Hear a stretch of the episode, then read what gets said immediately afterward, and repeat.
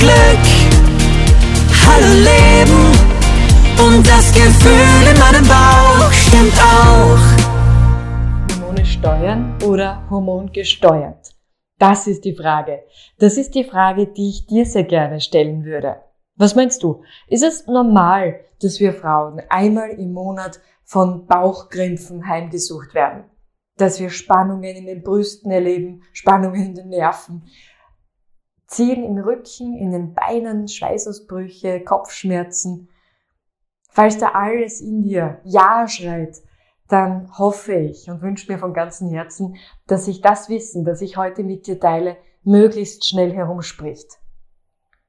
Du bekommst heute evidenzbasierte Daten, aber du bekommst auch eine Checkliste, die es dir möglich macht, den Autopiloten auszuschalten und wieder selbst das Steuer zu übernehmen. Mein Name ist Dr. Eva Hoffmann-Gompotz. Ich bin promovierte Mikrobiologin, Yogalehrerin und Vortragstrainerin. Aber mehr als all das bin ich natürlich Frau. Und als solche sehe ich mich in der Verantwortung, das, was ich herausgefunden habe, woran ich die letzten Jahre geforscht habe, mit dir zu teilen. Willkommen bei den Darmexperten. Schön, dass du heute da bist. Fragen, die wir heute gemeinsam erörtern werden, sind erstens, was hat denn unsere Darmflora mit unserem Monatszyklus zu tun? Zweitens, gibt es einen Zusammenhang von Darmflora-Besiedelung und der Entstehung des prämenstruellen Syndroms? Und dann zu guter Letzt, warum lohnt es sich denn hin und wieder, auch wenn rundherum Chaos herrscht, die Beine hochzulagern und tief durchzuatmen? Wir Frauen, wir leben nämlich ein sehr rastloses Leben und trotzdem bewegen wir uns jedes Mal aufs Neue, Stück für Stück, von Pause zu Pause. Das beginnt schon mit dem Eintreten in die Pubertät. Da, wo wir zum ersten Mal unsere Periode bekommen, da befinden wir uns bereits in der Prämenopause. Wir sind da noch sehr jung und trotzdem reden wir hier schon von der Menopause. Die tritt dann aber allerdings erst 40 Jahre später in Kraft. Ungefähr, wenn wir 52, 53 Jahre alt sind. Interessant ist auch, dass nicht diese letzte Periode die Menopause ist, sondern es kommt zur Periode, zwölf Monate danach passiert gar nichts mehr und erst dann sprechen wir davon, in der Menopause zu sein. Der Weg dorthin, der ist turbulent, der ist zeitweise auch recht steinig. Der ist geprägt von einer hormonellen Umstellung. Denn es ist natürlich nicht so, dass unser Körper sagt, ach, ich bin jetzt 52, es ist Zeit, den Ofen auszumachen und wir hören jetzt auf mit diesen monatlichen Bluten. Nein. Wenn du glaubst, dass die Pubertät spektakulär gewesen ist, dann kommt jetzt eine schlechte Nachricht für dich, denn das war nur ein Kindergeburtstag. Ab Mitte 30 befinden wir uns nämlich in der Perimenopause. Und das bedeutet, uns begleitet eine permanente Hormonumstellung hin zur letzten Periode. Und das ist ein Wissen, das ist vielen verborgen. Also ab Mitte 30 kann es passieren, dass die Eisprünge seltener werden, dass wir vielleicht in einem Monat weniger Progesteron produzieren und deshalb sehr angespannt sind, gar nicht gut gelaunt dass wir im nächsten Monat vielleicht zu viel vom Östrogen haben und unsere Brüste gespannt sind und wir eine sehr starke Menstruationsblutung erleben. All das kommt hier vor und das ist leider Gottes normal. Zumindest solange es sich in Grenzen hält und erträglich ist. Wir leben also in einem Hormonkarussell. Und diese Hormone, die uns da prägen, die sind für uns Frauen wichtig. Das liegt daran, dass wir hier ganz spezielle Hormone haben, die natürlich essentiell sind für unser physisches Wohlbefinden, aber auch für unsere mentale Gesundheit. Wenn wir in uns Frauen, in uns Wunderwesen da ganz genau hineinzoomen, in die Zelle hinein, in den Zellkern hinein, dann haben wir hier zwei X-Chromosomen. Wir sind zwei X-Wesen. Männer sind XY-Wesen. Und wenn wir uns ein, so ein X-Chromosom ganz genau anschauen würden, dann haben wir hier ungefähr 1100, ja, fast 1200 Gene, die hier drauf sind. Beim Mann haben wir ähm, beim Y-Chromosom 78. Somit haben wir Frauen ungefähr 1000 Gene mehr. Und diese Gene, die sind natürlich wichtig, weil die produzieren unsere Hormone. Und die Hormone, die sind für alle Lebensprozesse essentiell. Für die Zellteilung, für die Wundheilung, für unsere Knochendichte. Die Hormone halten aber auch unser Gehirn jung, erhalten uns aktiv und hoffentlich vor Energie strotzend. Wir können uns die Hormone vorstellen wie ein großes, gut abgestimmtes Orchester. Und die Dirigenten, die sitzen ganz klar, das sind die Chefs, die sind sehr hoch oben positioniert, die sitzen in unserem Gehirn. Wir haben da den Hypothalamus, das musst du dir nicht merken. Aber von dem geht das Gonadotropin Releasing Hormon aus, GNRH. Und das stimuliert die Hypophyse. Von der Hypophyse werden dann FSH, das follikelstimulierende Hormon, und LH, das luteisierende Hormon, in unseren Körper eingebracht. Beides kennst du vermutlich. FSH kommt vor allem im ersten Zyklusteil, in der ersten Zyklushälfte zum Tragen, weil es die Eibläschen stimuliert, damit überhaupt ein dominantes Bläschen entsteht und das springt dann hoffentlich in der Mitte des Zyklus. LH ist dann auch sehr wichtig für den zweiten Zyklusteil, für die zweite Zyklushälfte. Ich möchte mit dir weitere Hormondrüsen durchgehen, die vielleicht jetzt im ersten Moment gar nicht so naheliegend mit dem Monatszyklus verknüpft sind und dennoch für unsere hormonelle Balance von größter Bedeutung. Also gehen wir jetzt weiter, den weiblichen Körper entlang, ein Stückchen weiter nach unten. So treffen wir hier die Schilddrüse. Die Schilddrüsenhormone T1 bis T4 werden dort produziert. Die spielen jetzt nicht wirklich eine Rolle, wenn es um unseren Monatszyklus geht. Die werden aber dann interessant, wenn es in Richtung Kinderwunsch geht. Denn wenn die Schilddrüsenhormone etwas aus dem Ruder laufen, dann haben wir hier schon eine erhöhte Schwierigkeit. Also es kann schon problematisch werden, hier diesen Kinderwunsch in Erfüllung zu bekommen. Also darauf zu achten, das lohnt sich wirklich. Ich möchte weitergehen zur Bauchspeicheldrüse. Die produziert Insulin. Und dieses Insulin, das brauchen wir, damit die Glucose, die wir mit der Nahrung aufnehmen, die uns mit Energie versorgt, überhaupt in die Zelle reinkommt. Also die Aufgabe von der Bauchspeicheldrüse ist es tatsächlich, Insulin zu produzieren. Insulin ist der Schlüssel zum Schloss, der die Zelle aufsperrt, um sie mit Energie, also in Form von Glucose, zu versorgen. Haben wir jetzt im Laufe der letzten Jahre sehr viel gegessen, dann haben wir sehr viel Fettgewebe angelagert, vermutlich. Ja, das ist ein ganz physiologischer Prozess. Ähm, dieses Fettgewebe, das ist aber auch dazu in der Lage, selbstständig Östrogen zu produzieren. Und durch dieses zu viel an Fett, vor allem im Bauchraum, in den Organe, um die Organe herum, entsteht Entzündung. Und diese Entzündung kann zu einer Insulinresistenz führen. In dem Fall, wenn das Insulin dann nicht mehr an den Zellen andocken kann, die Zelle nicht mehr aufsperren kann, die Glucose nicht mehr in die Zelle reinkommen kann, also wenn hier eine Resistenz vorherrschend ist, dann haben wir einen hohen Blutzuckerspiegel, wir haben aber auch einen hohen Insulinspiegel. Und Insulin ist nicht nur wichtig, um uns mit Energie zu versorgen, sondern Insulin ist auch ein Fettspeicherhormon. Ich triggere damit also die Vervielfältigung von Fett und mehr Fett bedeutet dann auch in weiterer Folge mehr Östrogen und das bringt natürlich die Balance sehr durcheinander. Also hier ist es auch wichtig, auf das Gewicht aufzupassen und diese Insulinsensibilität im Hinterkopf zu behalten. Wir wandern weiter zur Nebenniere. Die Nebenniere, die so gute und treue Begleiterin vor allem in stressigen Situationen, im stressigen Alltag. Denn die produziert Cortisol. Und Cortisol erinnert an Cortison, ja, und das nimmt die Entzündung, also ist nicht schlecht. Steigert unsere Performance im Alltag. Die treibt uns, die Nebenniere mit dem Cortisol treibt uns durch das Leben, so dass es möglich ist, alle Termine abzuhaken, alle To-Do-Listen, alle Punkte drauf abzuhaken, ständig aktiv zu bleiben. Die macht das eine Zeit lang ganz gut mit, aber es kann dann passieren, dass die Nebenniere erschöpft. Und die kann dann nicht mehr Cortisol, also die reicht's dann, ja. In dem Fall ist es dann leider Gottes so, dass als Bausubstanz, um weiterhin Cortisol liefern zu können, die, das, das Ausgangsmaterial für Sexualhormone herangezogen wird. Sowohl Cortisol als auch unsere weiblichen Sexualhormone kommen aus der gleichen Baustelle, aus der gleichen Grube, aus dem gleichen Tank. Und wenn Cortisol nicht mehr von der Nebenniere produziert werden kann, dann greift sie einfach, greift unser Körper, unser Organismus einfach auf die bestehenden Quellen zurück und es bleibt weniger übrig, um unsere Sexualhormone zu produzieren. Auch das, ganz klar, verändert, dann unsere hormonelle Situation.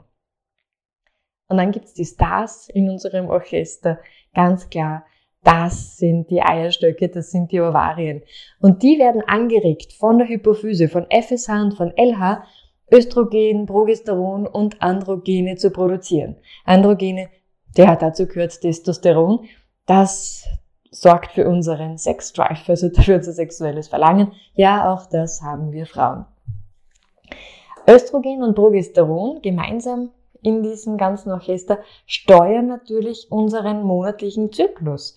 Und da sind wir Gott sei Dank an keinem Tag gleich. Wir sind hormonell gesehen nicht die gleichen. Ich möchte so einen Monatszyklus einmal gedanklich mit dir durchspielen. Ich glaube, wir Frauen, wir sollten immer wieder daran erinnert werden, wie wir so ticken. Und ich möchte mit dem ersten Zyklustag beginnen. Also in, beim ersten Zyklustag befinden wir uns mittendrin in der Periode. Vermutlich geht es uns da psychisch auch gar nicht so gut, haben nicht besonders viel Energie. Das liegt daran, dass in dem Moment Östrogen, Progesteron, ähm, FSH, LH und wie sie alle heißen, wirklich im Keller sind. Und meistens ist auch die Psyche etwas im Keller. Wir haben da nicht die große Motivation, rauszugehen, uns sportlich auszupowern, soziale Kontakte zu pflegen. Also all das spielt dann natürlich mit rein. Das beginnt dann langsam sich zu verändern und zwar so ungefähr ab dem siebten Zyklustag, wenn dann wieder die Hormone ähm, zu blühen beginnen, wenn wir dann mehr Östrogen haben, wenn wir FSH haben, das unsere Eibläschen stimuliert zum Wachstum. Also da ist alles in der Blüte. Das bemerken wir auch. Ja, da haben wir viel Energie, da sind wir kommunikativ, da sprühen wir vor Einfällen. Ähm, da ist das Leben schön. Da sehen wir auch gut aus, selbst im alten Fetzen, der irgendwo ganz hinten im Kasten versteckt ist, den können wir raus, rausnehmen und uns präsentieren. Gerade um einen Eisprung herum, um diese Zeit um den 14. Zyklustag, da strahlen die Augen, da ist die Haut glatt, da glänzen die Haare, da sind wir prall. Also da ist wirklich alles auf Fortpflanzung programmiert. Die Natur ist ja nicht blöd. Da wollen wir gesehen werden, da wollen wir uns austauschen. Und da geht es natürlich darum, sich fortzupflanzen. Ja, da sind wir biologisch bereit. Es wäre natürlich äußerst blöd, wenn genau in dieser Phase, wo die Eizellen bereit sind, was zum Eisprung kommt, wir lieber zu Hause sitzen, voll pickelig mit fetten Haar und der Schokolade. Also ja, das ist bewusst so eingerichtet. Wir haben hier, wir strotzen hier, wir haben sehr viel Östrogen, wir haben auch Progesteron, das da zum Steigen beginnt, wir haben da auch ähm, jede Menge FSH in uns und dann nach dem Eisprung sackt das aber ab. Jetzt kann nämlich aus den Zellresten des gesprungenen Eis, da können, da steht der Corpus luteum und der produziert Progesteron. Und Progesteron ist da nicht zu unterschätzen. Progesteron sorgt für gute Stimmung, ist ein, ja, natürliches Antidepressivum. Der gleicht uns aus. Der sorgt das, oder das sorgt für guten Schlaf, für einen sehr gechillten Zustand. Da bringt uns nicht so schnell aus der Ruhe. Und dann, ja, dann geht's wieder in Richtung Menstruation.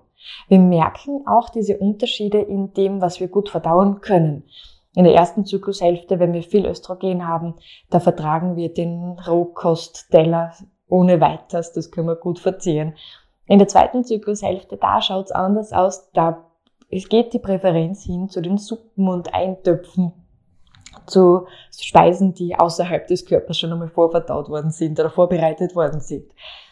Also auch da merken wir etwas. Vor allem Progesteron hat ja auch Rezeptoren an der Darmwand und natürlich ähm, an der Gebärmutter. Und es wird alles vorbereitet, denn es geht natürlich in Richtung, wir bereiten den Körper vor für eine potenzielle Schwangerschaft. Und da kommt es natürlich zum Ziehen, zum Spannen, auch im Darm. Viele, viele Frauen, und berichten mir sehr häufig, bemerken hier, dass die Verdauung träge wird, dass sie an Verstopfung leiden, an Blähungen leiden, an Bauchschmerzen leiden. Und mit dem Eintreten der Menstruation, also wenn die Hormone dann absacken, dann kommt die Erleichterung, dann geht's in Richtung Durchfall. Aber das wird dann wirklich auch als Erleichterung empfunden.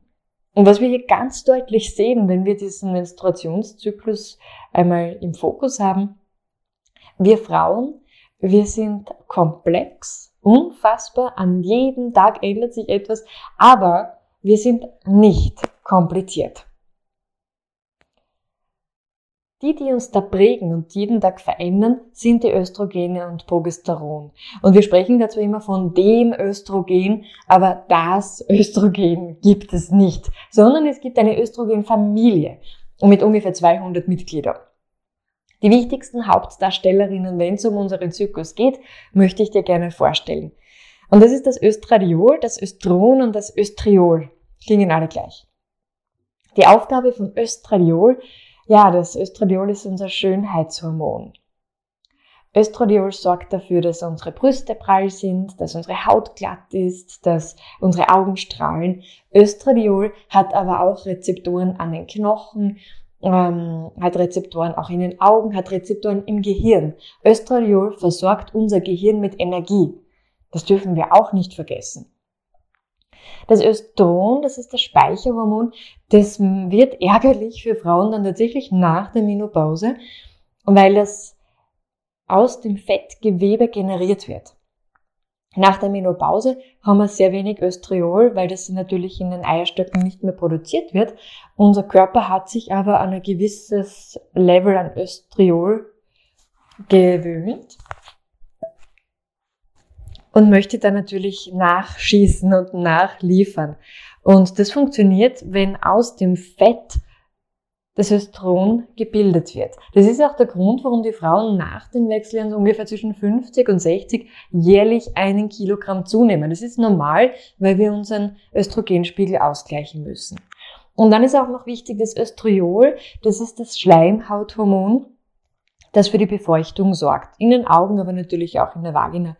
Ähm, Östriol ist vor allem wichtig, wenn es um die Schwangerschaft geht. Deshalb möchte ich da heute gar nicht so viel auf dieses Östriol eingehen. Der Gegenspieler dazu, das ist das Progesteron. Ich habe schon kurz eine Lobeshymne darauf gesungen. Progesteron ist wichtig, weil es uns vor Autoimmunerkrankungen schützt, weil es überhaupt Schwangerschaften möglich macht, weil es den Stoffwechsel aktiviert. Es ist wichtig für die Fettverbrennung, für die Entspannung, für den guten Schlaf, für schöne Haut, für volles Haar. Also man sieht, Progesteron dürfen wir auf keinen Fall vernachlässigen. Und die beiden, die sollten sich die Waage halten. Also wir haben immer weniger Progesteron, aber die sind trotzdem balanciert. Unter normalen Umständen, wenn wir einen normalen Zyklus haben, wenn die Periode kommt und uns überrascht, weil wir haben gar nicht dran gedacht, dass die Periode kommen könnte, dann sprechen wir hier wirklich von einem hormonellen Gleichgewicht. Und wenn du dazu gehörst, zu jenen, die dann überrascht werden und ohne Vorankündigung plötzlich die Monatsblutung einsetzt, dann herzliche Gratulation. Du bist ganz sicher in der Minderheit. Viel häufiger gibt es hormonelle Disbalancen.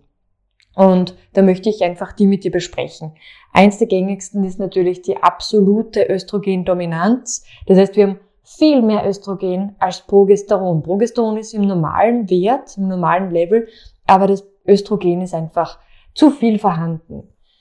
Wie passiert das jetzt? Wie kommt es das dazu, dass wir mehr Östrogen haben, als wir brauchen können?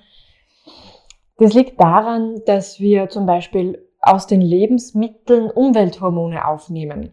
Dass wir übergewichtig sind, also wie schon erwähnt, das Fettgewebe produziert ja zusätzlich Östrogen dass wir Darmprobleme haben, eine Fehlbesiedelung haben, dass wir eine sehr schwache Leberentgiftung haben oder natürlich auch die hormonelle Verhütung. Die spielt auch eine Rolle. Eine andere Möglichkeit ist die relative Östrogendominanz. Das heißt, wir haben Östrogen zwar im normalen Wert, aber wir haben zu wenig Progesteron. Das passiert, ja, liegt auf der Hand, wenn es keinen Eisprung gibt. Ja, wenn es keinen Eisprung gibt, dann kann auch kein Progesteron gebildet werden. Das passiert häufig genau in dieser Phase der Perimenopause, also ab 35. Da sind vielleicht die Eisprünge nicht mehr so regelmäßig oder vielleicht auch gar nicht so zufriedenstellend, ja, dass nicht genug Progesteron gebildet werden kann.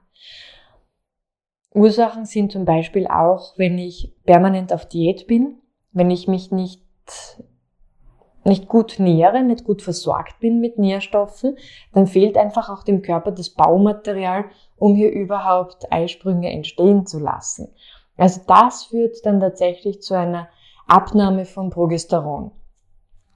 Und das verursacht PMS. Das ist einer der Hauptgründe, warum Frauen an diesem prämenstruellen Syndrom leiden.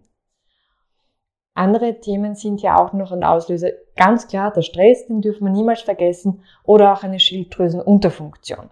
Also da gilt es hinzuschauen. Und dann zu guter Letzt haben wir die relative Östrogendominanz. Beides, Östrogen und Progesteron, sind stark reduziert. Es ist eigentlich ein, ein Hormonmangel, der hier vorherrschend ist. Und auch das, also das sehen wir nach der Menopause ganz klar.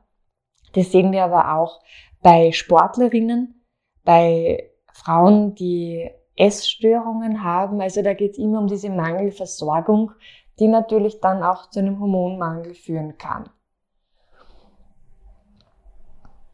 Es gilt hier also ein großes Interesse, den Autopiloten auszuschalten und das Steuer wieder selbst in die Hand zu nehmen. Und da ist die Frage, geht das? Und wenn das geht, wie geht das bitte? Wir Frauen, wir sind Kunstwerke außen wie innen und ich möchte einmal ganz genau hineinzoomen in uns Wunderwerke. Und ich möchte den Fokus ganz klar auf unsere Mitte lenken hin zu unserem Darm, zu unseren Darmbakterien. Als Hörerin dieses Podcasts bist du ganz sicher schon drin in diesem Thema, wenn es um die Darmbarriere geht, wenn es um eine Eubiose geht. Du weißt, was der Unterschied ist zu einer Dysbiose. Also ich möchte gar nicht mehr ganz vorne beginnen. Was hier aber erzählt werden sollte, ist, dass unser Darm eine wahre Hormonfabrik ist. Ungefähr 20 Hormone werden wirklich auch im Darm gebildet oder der Darm ist an der Produktion beteiligt.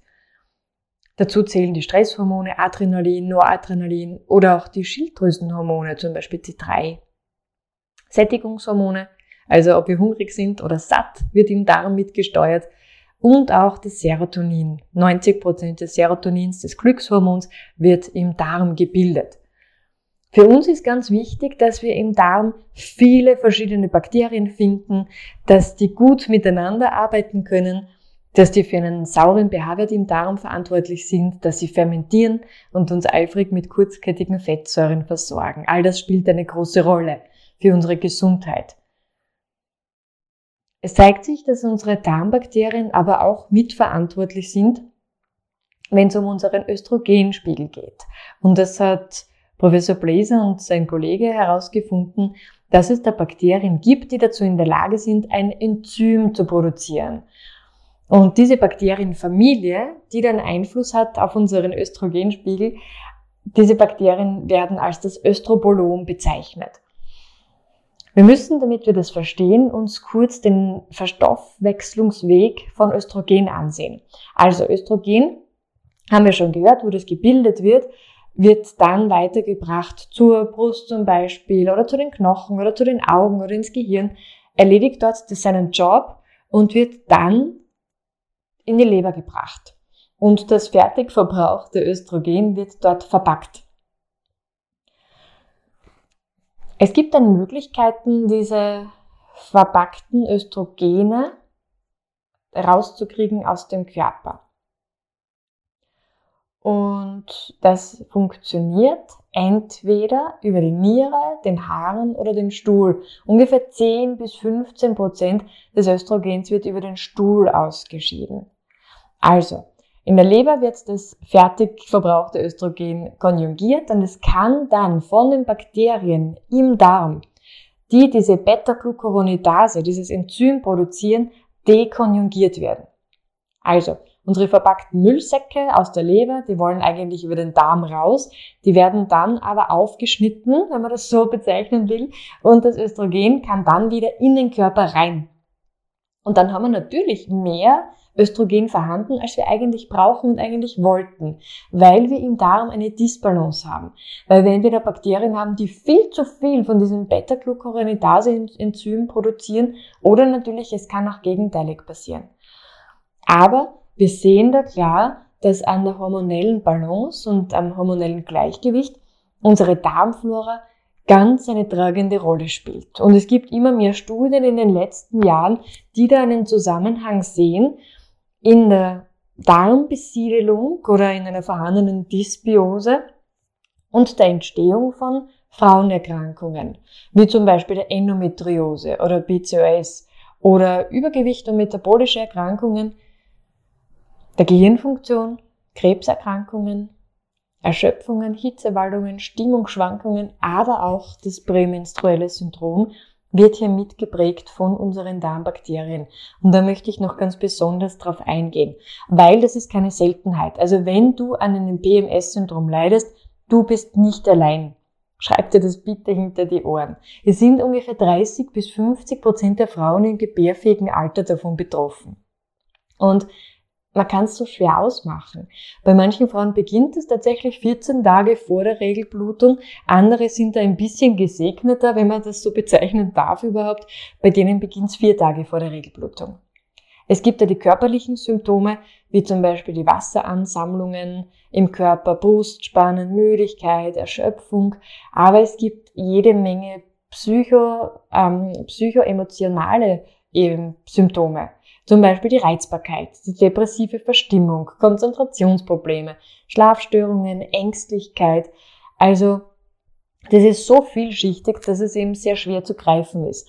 Für sehr viele Frauen ist das so schlimm, die Symptomatik, dass ein ganz normales Familienleben oder Arbeitsleben gar nicht denkbar ist kurz vor der Periode. Also da wird die Familie zur großen Belastung oder eben ja, die Frau wird für die Familie zur großen Belastung. Es hat sich lange Zeit niemand damit beschäftigt, welche Rolle spielt da der Darm, spielt er überhaupt eine, was machen die Bakterien, bis dann, endlich sage ich jetzt einmal, im Jahre 2019 eine Studie publiziert worden ist, die sich genau der Thematik angenommen hat, die bei Frauen mit einem PMS-Symptom hingeschaut hat, gibt es eine Veränderung in der Darmbakterienbesiedelung beziehungsweise gibt es eine Veränderung in der Funktion der Darmbarriere. Es waren 40 Frauen und die durften ihre Befindlichkeit einen ganzen Zyklus lang tracken. Also die haben jeden Tag notiert, wie geht's ihnen, haben die BMS-Symptome, ja oder nein. Und es wurden dann parallel dazu der Östradiolwert und Progesteronwert ermittelt, aber auch die Immunantwort auf das LPS von gramnegativen Bakterien.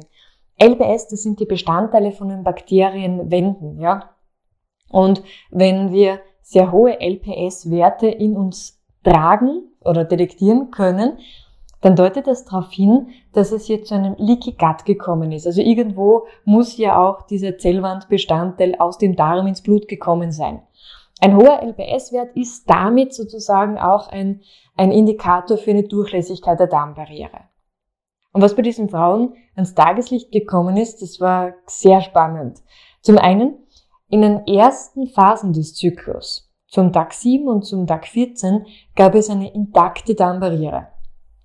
Später, ab Tag 21, hat sich das etwas gelichtet. Und bei den Frauen, die ein PMS-Syndrom hatten, konnten wir von diesen Darmbakterien, auf die der Fokus gerichtet war, wirklich dieses LPS detektieren. Das heißt, die hatten kurz vor der Periode, kurz vor der Menstruation ein Leaky Gut und es konnte von diesen gramnegativen Bakterien Zellwandbestandteile im Blut detektiert werden.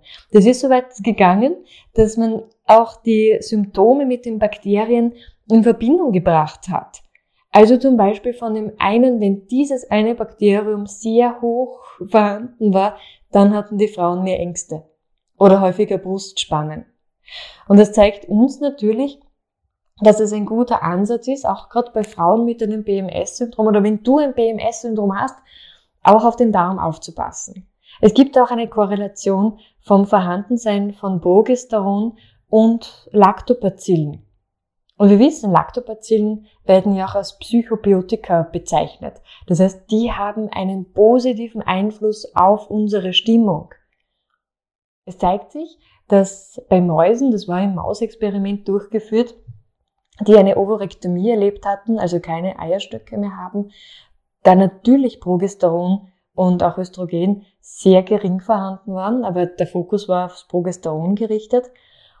Und die hatten auch eine Reduktion, und zwar eine signifikante von Lactobacillen, also wenig Progesteron, wenig Lactobacillen.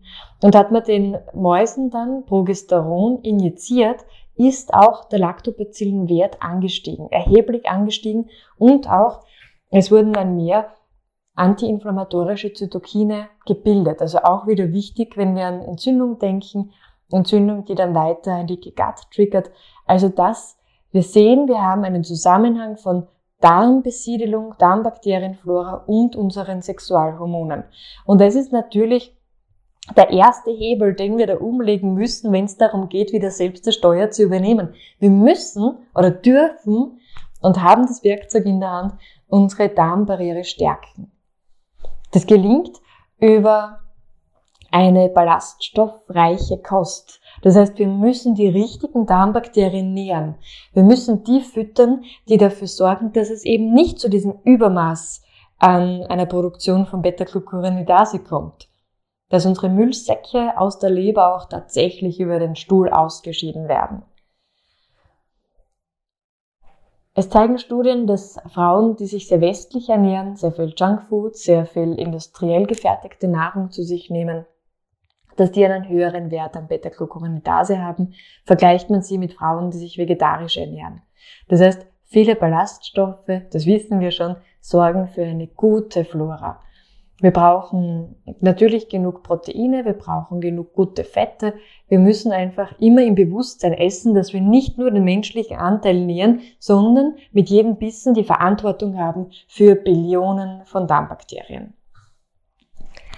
Der erste Tipp, somit, wenn es für dich ein Thema ist, wenn du deine BMS-Problematik über deine Mitte heraus, aus dem Bauch heraus in den Griff bekommen möchtest, Orientiere dich nach der mediterranen Ernährung. Mehr Gemüse, mehr Obst, Hülsenfrüchte, Vollkorn, Nüsse, Samen, Olivenöl, Milchprodukte, Joghurt, Käse, Fisch, mageres Fleisch, Wasser, trink bitte viel Wasser und ergänze deine Nahrung auch über fermentierte Produkte. Denk dran, es ist auch möglich, probiotische Bakterien außerhalb in den Darm zu bringen. Das zweite, was hier ganz wichtig ist, der zweite Hebel, den ich mit dir gemeinsam umlegen möchte, das ist die Leberentlastung bzw. Insulinstabilität. Die Insulinstabilität ist wichtig, damit das Insulin wirklich seinen Job erfüllen kann, die Energie in die Zelle zu kriegen und nicht zum Fettspeicherhormon wird. Das ist die erste Basis. Da kann man gut mit einer ausgewogenen Ernährung den Insulinspiegel stabil halten. Aber wir müssen natürlich auch die Leber entlasten, die Leber entgiften. Und das gelingt über verschiedene pflanzliche ähm, Hilfsmittel. Denkt man da an die Mariendistel, an Löwenzahn, an Wasabi, all das ist da möglich, um die Leber zu pflegen und zu hegen und ihr etwas Gutes zu tun, damit sie eben diese Verpackungsleistung bringen kann. Wenn ich jetzt jeden Tag Alkohol trinke, wenn ich jetzt jeden Tag meine Smoothies, literweise trinke, ist die Leber einfach sehr beschäftigt mit dem Ordnen und mit dem Abbau von all dem, was ich dazu führe. Und da wird es natürlich schwer. Das heißt, die Leber sollte nicht abgelenkt werden. Und wenn, dann müssen wir der Leber da auch etwas Gutes zurückgeben. Die erste Basis ist also Leber entlasten und die Insulinstabilität anstreben. Und dann können wir ganz gezielt unsere Nährstoffe unserem Zyklus anpassen. Es geht bei jedem Zyklus darum, ein gutes Haus in uns zu bauen, damit es zu einer Schwangerschaft kommt. Das heißt, um die Schleimhäute aufzubauen, um alles einzurichten für eine potenzielle Schwangerschaft, wird natürlich aus dem Baumaterial, das vorhanden ist, genommen. Der Körper bedient sich an sich selbst. Und das zeigen auch Studien, dass es im Zyklus zu einem veränderten Mikronährstoffgehalt kommt. Und da kann ich ganz klar ausgleichen und kann diese Löcher, die da entstehen, entweder über meine Ernährung, ja, versuchen auszugleichen oder auch über, über gut zusammengestellte Produkte.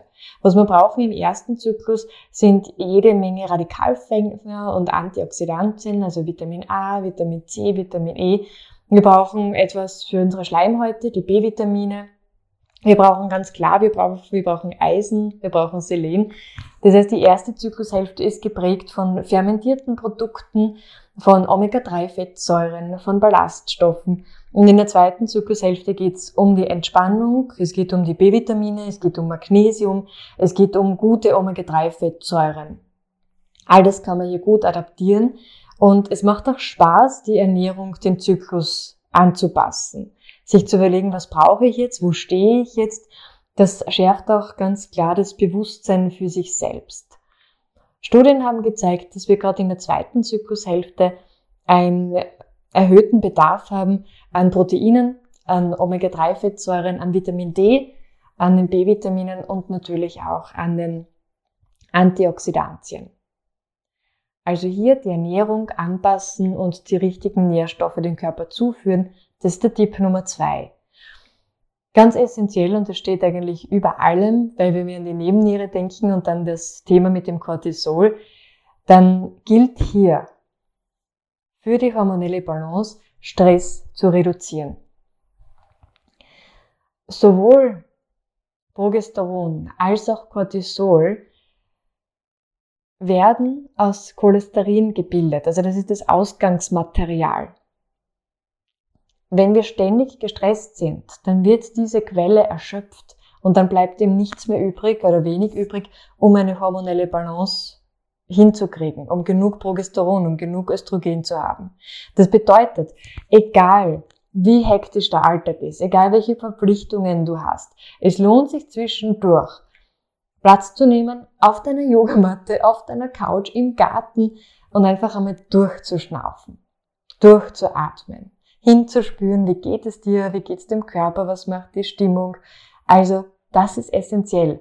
Denn, und da gibt's gute Daten dafür, Frauen, die sehr am BMS-Syndrom leiden, die sind auch häufiger drinnen, wenn es um massive Wechseljahrsbeschwerden geht. Also besser heute darauf achten, dass wir ausgeglichen sind, dass wir eine ausgewogene Ernährung haben, dass wir aus dem Bauch heraus stark sind, als dann später aus dem später komplett aus dem Ruder zu laufen.